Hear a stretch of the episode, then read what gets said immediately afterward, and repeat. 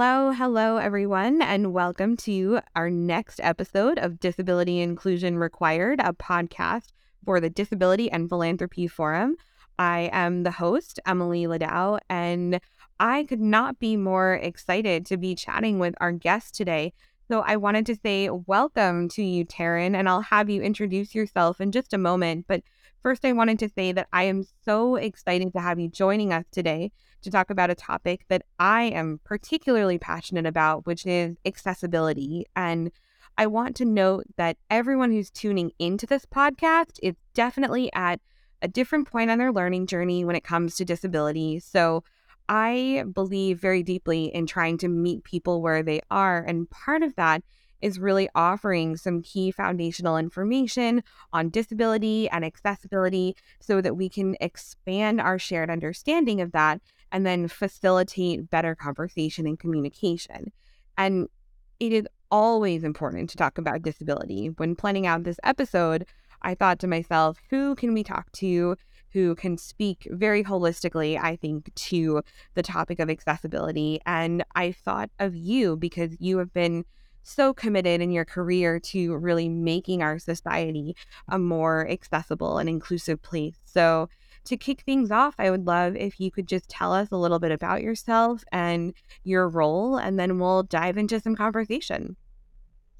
Great. I am happy to talk uh, about this. I could talk about it all day, but uh, let me first just start by saying thank you so much for inviting me uh, to be part of this conversation. And you are so right that accessibility is central to any conversation that we're having about disability inclusion. And so I'm, I'm really thrilled to have the opportunity to talk more about it, both broadly, but also in, in the context of philanthropy. And just to, to tell you a little bit about me, I am the Assistant Secretary of Labor for Disability Employment Policy.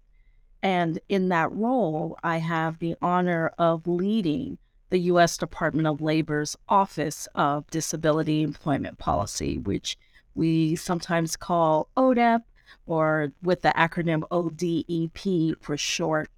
I've also formerly served as the chair of the United States Access Board and currently serve as the DOL representative or the Department of Labor representative to that board. Uh, just recently, Gregory Fehribach uh, was elected to be excuse me, chair. And I I just have so much respect for the the work of the the Access Board and their role in advancing accessibility. ODEP's mission is to develop and influence policies and practices that increase both the number and the quality of employment opportunities for people with disabilities. And it's one that I, I care deeply about. It's been a defining thread running throughout uh, my career, and that comes in part because of my own lived experience. I am a woman living with non apparent disabilities. I I grew up with digestive disease. I later in in early adulthood acquired arthritis. Um, these are experiences that, including needing accommodations to to succeed and advance in my career, that have really um, contributed to my my motivation to pursue disability inclusion as as a focus of my work. And Taryn, I want to thank you for sharing that you have lived experience with disability. I think that what has been so crucial to the conversations that I'm having on this podcast are that people are coming to it from all different angles. And I always say if you've met one person with a disability, then you've met one person with a disability. And so I know that we each speak from our own lenses, but I think it's incredibly valuable to have that context in addition to the fact that you have such uh, an incredible, you know, career dedicated to advocating for access, especially in the employment space. And so I'm hoping that we can actually take a bit of a step back because now that we know a bit more about you, I think it's helpful to make sure that we're really starting out with the basics. I would love to know how we can understand what the term accessibility actually means, both to you personally, but also much more expansively. To me, the the crux of accessibility is in fact equity. It's about ensuring that all people can access not only places, but also opportunities to fully participate meaningfully in society. And uh, in that way, it's really something that has to be viewed both through a collective and an individual lens. I mean, personally, in, in terms of my career, examples of accessibility are the things that assisted me in pursuing education and, and job opportunities, namely accommodations, but it's also been about the environment.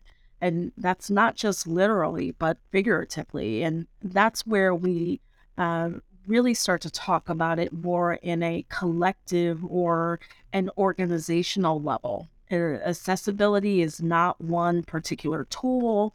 It's not just an architectural feature or a type of technology even if those things may increase accessibility for a particular person with a particular type of disability. Rather, it's really a, a mindset. It's the philosophy that all people should have equitable opportunity to determine and pursue their goals. And for us, um, particularly as I think about the work at the Department of Labor in the context of the workforce, I believe that everyone has a responsibility to make sure their workplaces are accessible. And that requires ensuring that the physical and digital environments take the needs of all employees and, and job seekers into account. And I think that you touched on this already, but I really want to focus in on the fact that accessibility is not a one size fits all thing, nor is it focusing on the fact that we just need a ramp or we just need captioning. I so often encounter this misconception that access is making the physical environment a little bit more welcoming for people, but you and I both know that that could not be further from the truth. Accessibility is so many things, it's wide ranging, it's systemic. So, can we dive a little bit more into what we should be thinking about beyond just putting in a ramp or putting in an automatic door opening button? What else should we think about when it comes to accessibility? That's a great question. And it really gets to the heart of, of what I, I was just talking about. And accessibility is about more than the literal or the physical environment. And today we know we really have to fight that that misconception since so many of our our lives, again, whether it's school or work or socializing, the things that we do in our community, it, it's carried out in a digital environment or it's facilitated by by digital tools. And uh, businesses certainly need to ensure that their technology infrastructure is accessible to people with disabilities. That's both from a workplace and a marketplace perspective. We have uh, something called the Partnership on Employment and Accessible Technology, or PEAT. Uh, it's an initiative funded by ODEP, and it has a lot of resources to assist employers in this regard. And just one example is something that we call TalentWorks, which is an online resource that helps employers and HR professionals ensure that their e recruiting technologies, like online job applications, are accessible to all job seekers, including those with disabilities. And of course, companies also want to ensure that their outward facing systems, like their e commerce uh, systems, are accessible to, to people with different disabilities. Otherwise, they're missing a large part of their, of their market or their market segment. But while I, I reinforce your point that accessibility is more than the physical environment. I also want to know it's more than even the the virtual environment. It's also about ensuring that all are welcome. Um, and that's where I think the the mindset really comes in. It's it's a spirit of continuous improvement. It's not something that you can ever achieve. We don't just check the box and and then we're there because we are constantly evolving. Our our workplaces, our our, our society is constantly evolving, and so that mindset is one where we continuously strive to improve and adapt along the way as new barriers and new solutions are identified. So, first of all, thank you for talking about the partnership on employment and accessible technology because I love a good tangible takeaway resource that people can go to. Uh, so, I definitely encourage people to check that out. And I also wanted to zoom in on the fact that you talked about accessibility as a mindset because that really resonates with me. It's very different to me when I get in the room and then I'm not included in what's going on there versus when I'm able to get in the room and then I'm also welcomed into what is going on. And so I think that providing a ramp may be accessibility, but accessibility does not automatically lead to inclusion all the time. And so it's not about checking boxes. It really is about that active mindset and that active practice. And I think that as we are talking about accessibility, it can be possible for people to feel a little bit uncertain or overwhelmed when it comes to how to approach that mindset because many people have very limited, if any, real awareness of what accessibility requirements actually look like under laws like the Americans with Disabilities Act. But more than that, there's so much more to accessibility than just the ADA. And so I think if we could just try to demystify it quickly, certainly this is not uh, a podcast giving legal guidance, but how, what should we know about the laws that pertain to accessibility. What should sure. we know, especially in regard to workplaces? Yeah, that is uh, another great question. You're right that many people don't uh, necessarily have the, the knowledge of the Americans with Disabilities Act or ADA that they, they could or or should. And although I do believe that has improved over the years, it's it's just not fast enough given that we're we're coming up on the the 33rd anniversary and we certainly in our work we want folks to know what what the ADA is, but certainly when it comes to the built environment, we have seen many improvements. Uh, with accessibility being incorporated into architecture and building, construction, education, for instance, we're really working hard to ensure that this concept is is woven into technology education for instance and for developers and programmers so that they know uh, and understand that technology can be born uh, accessible and so it's not just uh, the ADA that we we focus on. And you're also right, there are other laws that impact accessibility. One example is the Rehabilitation Act. And in fact, this year, 2023, we are marking the 50th anniversary of this act, which really is a milestone in advancing access and equity for people with disabilities. And throughout this year, we are observing this important anniversary by examining its impact and and talking about where it was then, where it is now, and and what's next.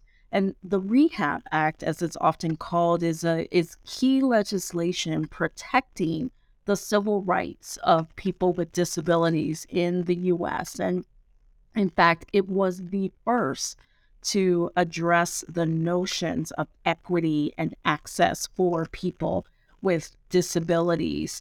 And it's often spoken about um, in terms of various sections, some of which focus on employment and, and career readiness. And for us at the Department of Labor, the Rehab Act really works to make our workforce more inclusive. It prohibits certain employers from discriminating against job applicants and employees with disabilities. It also requires that these employers uh, take affirmative action to recruit and retain people with disabilities. And this includes federal agencies as well as federal contractors and subcontractors. And federal agencies are, are covered by Section 501 of the Rehab Act, and federal contractors are covered by Section 503. But the, the Rehab Act doesn't just protect those who are already in the workforce. Uh, it also is something that uh, addresses those who are preparing to join it. And so, Section 504, which a lot of folks in the disability community will talk about, is the section that prohibits discrimination against people with disabilities by any program or activity receiving federal financial assistance. And that means public education, for example, or uh, publicly funded workforce services. So if you are a person with a disability seeking employment or training assistance through an American Job Center or any other organization that receives federal funds, the Rehab Act means that services must be accessible to you. And I, I should note that the signing of regulations implementing Section 504 of the Rehab Act was really a seminal event in, in disability rights history and achieved as a result of tireless efforts on the part of many advocates, organizations, and our allies, among them the, the late disability rights champion um, and and mentor uh, Judy Heumann. So um, the world today is is very different than it was in 1973 with technology powering so much of our daily lives. And and on this note, the Rehab Act has really provided the the, the flexibility to to meet our changing needs. I want to say that I am so thrilled that this was not only uh, a primer that you gave on accessibility laws, but also really on some seminal turning points in disability rights history. And I think that it's important to take these conversations of accessibility in that context because there are so many people who have done such incredible work to get us to the point that we are today to create a more accessible world. And I can imagine that some people who are working in philanthropy might be wondering about the applicability of this more broadly, especially for um, the rules and regulations that apply to uh, um, federal entities. And I, I just want to emphasize that no matter what sector you are talking about, accessibility really does impact all of us. And so, uh, you know, philanthropy absolutely has a role to play in contributing to the work of creating a more accessible world and um, not only that, but really a more just and equitable world. But when we are thinking about how we can create a more equitable world, accessibility is so often left out of the equation entirely. It's not taken into account in the work of broader social justice movements. And, and yet we know that disability cuts across all identities and that movements cannot exist in silos. So I'd love if uh, continuing the beautiful thread that you started about um, disability history in general, can we talk about accessibility and how it's more broadly interconnected with disability rights, disability justice, and then rights and justice movements more broadly? Absolutely. I believe that, and, and you put this uh, so nicely, and I believe accessibility is intrinsically interconnected with efforts to advance disability justice and really efforts to advance justice for any a marginalized or underserved group. And as I, I said earlier, accessibility is about equity. And equity, or the fight for it, is the common thread running through all social justice movements. And I I've understood this for for a long time. I reflected on it a lot. Uh, this past March, I uh, had an opportunity to travel to Alabama to celebrate the the Selma Bridge Crossings Jubilee. And while there, I met with members of the National Black Caucus of of state legislators. And Alabama, as you know, was really the, the backdrop for so many pivotal moments in the civil rights movement.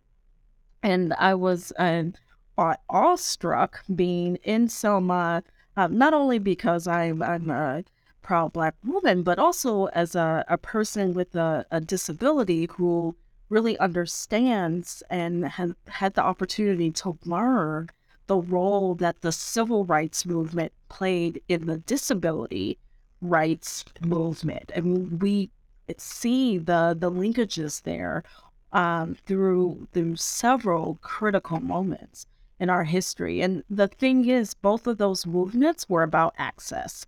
Um, and while the nature of some of the barriers involved might have been different, some were were absolutely the same. Uh, they related to to attitudes. And when the disability rights movement was just emerging in the 1960s and 70s, its leaders looked to the civil rights leaders, such as those who marched in Selma and took action across the South to advance their cause and are inspired by the the passion and the commitment they saw. And these leaders made disability rights the next step in America's ongoing progress and demands that we live up to this ideal that we advance, that we are created equal. And, and the meaning of the word access um, as a noun, it, it means of approaching or entering a place. And when you look at it that simply, you can see that disability rights, which are facilitated through accessibility, are in fact civil rights. And on a basic level, both movements were really fighting for the same thing the right for people to equitably enter and to be fully a part of our society. And so let me just say um, while there were many people who brought the the disability rights movement to the forefront. Someone who has been top of mind lately is someone I, I mentioned earlier, uh, my my friend and mentor, uh, Judith or Judy, as we knew her Heumann, who uh, actually passed away the the very day that I was in Selma. And in fact, as I was meeting with those legislators and, and talking about the linkages between the the civil rights movement and the disability rights movement and where we are today. I was I was grappling with the news of of the loss of Judy and and just and so one of so many examples of her impact. Judy helped lead the 1977 504 4 sit-in at the San Francisco Federal Building, and that demonstration resulted in the long awaited implementation of the Section 504 regulations of the Rehab Act, which I mentioned earlier. And Section 504 was actually modeled on the Civil Rights Act of 1964, and it laid the foundation for the more comprehensive legislation, the Americans with Disabilities Act or the ADA. So the the interplay between the two movements is clear, it's compelling, and it continues absolutely uh, to this day. Taryn, I could not be more thrilled how you tied that all together. And as somebody who had the privilege also of calling Judy Heumann a mentor and a friend, um, I am very happy to be able to use this as a platform to honor her legacy, but also to note that there are so many disabled activists um, across all cultures and identity groups who are really doing the work to carry forward uh, not just Judy's legacy, but the legacy of everyone who fought to ensure that we have a right to an accessible world. And I know that there is more to do. And so, as we wrap up, uh, recognizing that although we've made so much progress, inaccessibility is still incredibly pervasive in so many places.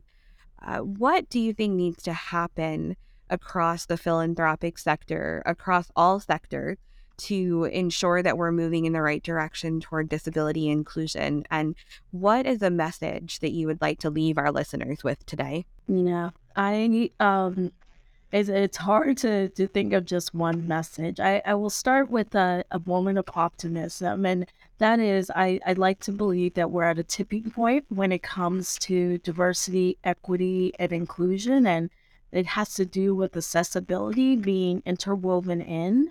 Uh, increasing use of the A so that when we talk about diversity, equity, and inclusion, we say diversity, equity, inclusion, and accessibility, or DEIA, uh, which is part of the Biden administration's executive order focused on just that for the the workforce. But what I would really want to say is that philanthropies have an important role to play in strengthening the momentum that we're seeing uh, or this tipping point that we're in. For instance, they can champion accessibility and inclusion not only when it when it comes to resource allocation and grant making, but also within their own staff and and leadership. And that, of course, necessitates fostering an, an organizational culture conducive to self-identification and uh, it means that you gotta ensure that